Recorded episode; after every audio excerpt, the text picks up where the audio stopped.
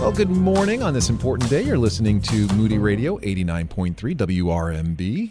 And we are looking at the life and impact of Dr. Martin Luther King Jr. To help us help us do that is Senate Chaplain Barry Black, who we've had on before.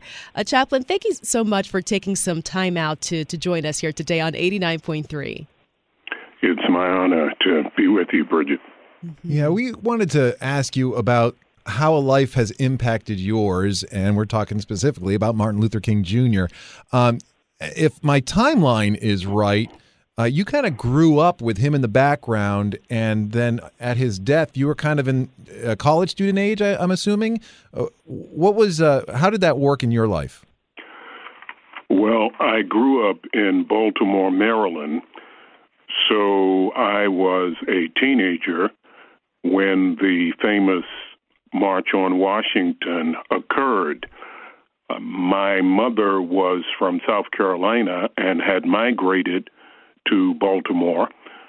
So there was, even in Maryland, uh, segregation essentially. There was the phenomenon of redlining when it came uh, to real estate in certain places where uh, you did not live. So most African Americans lived to together, regardless of their uh, socioeconomic backgrounds. You had teachers and plumbers and electricians living in the same areas where people on welfare lived. Martin uh, King infused me at a very young age um, because of his I Have a Dream speech with a sense of somebodyness and with a feeling that uh, there is light at the end of the tunnel. Uh, he would, as he said in his I Have a Dream speech, uh, he said, I, I have a dream that one day on the red hills of Georgia, the sons of former slaves and the sons of former slave owners will be able to sit down at the table of brotherhood. Or I have a dream that one day my four little children will not be judged by the color of their skin, but by the content of their characters. Well, this lyrical presentation of an optimistic future had a tremendous impact on my life. Uh, his speeches came out in uh, in record form, uh, phonograph records, and I played them repeatedly and would get the messages from them. Uh, the woman I eventually married, Brenda, actually, she is two years younger than I, but she actually came on a bus all the way from New Bern, North Carolina, where she grew up, to the March on Washington. And here I was, a stone's throw away in Baltimore, and I didn't even go to the March on Washington. But that's that's the impact that this drum major for justice and this drum major for truth had on the African American uh, people, but more than that, he had uh, he had an impact on all people. He said in the "I Have a Dream" speech that uh, he said, "Let us not wallow in the valley of despair. We must come to see uh, that white people, by their presence here today." demonstrate that they are aware that their destiny is tied up with our destiny he had another line where he said, We are, speaking of all people, wrapped in a blanket of mutuality, tied to a single garment of destiny. He was fond of quoting John Donne, the British poet No one is an island. Each person is a piece of the continent, a part of the main. Every person's death diminishes me for I am involved with humanity. Therefore, sin not to ask for whom the bell tolls. It tolls for you and me.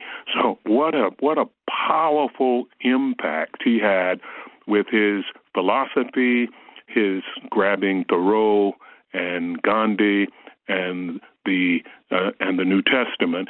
Uh, what a powerful impact he had, insisting, I think, uh, that people of faith walk the talk. We often talk the talk, but he wanted ethical congruence where our verbiage was backed up with substantive actions.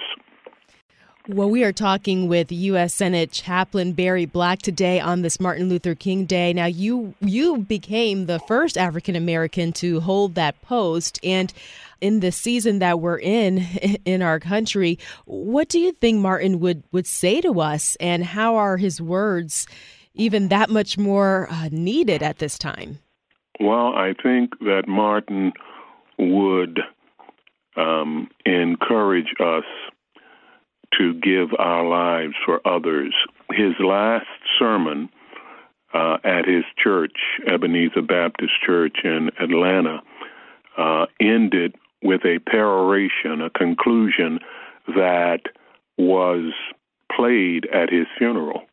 And he said, every now and then, I guess we all stop and think realistically about that day when we will be victimized by what is life's final common denominator. That's something we call death. And he said, If any of you are around when it comes my time to meet my day, I don't want a long funeral. And if you get someone to deliver the eulogy, tell him or her not to talk too long. And then he says, Tell them to mention that I tried to be right on the war question. Tell them to mention that I did try to feed the hungry that I did try to clothe the naked, that I did try to visit those who were in prison. Tell them to mention that I tried to love and to serve humanity. Martin was planning the Poor People's March when he was assassinated. So he was trying to go beyond the boundaries of race and gender.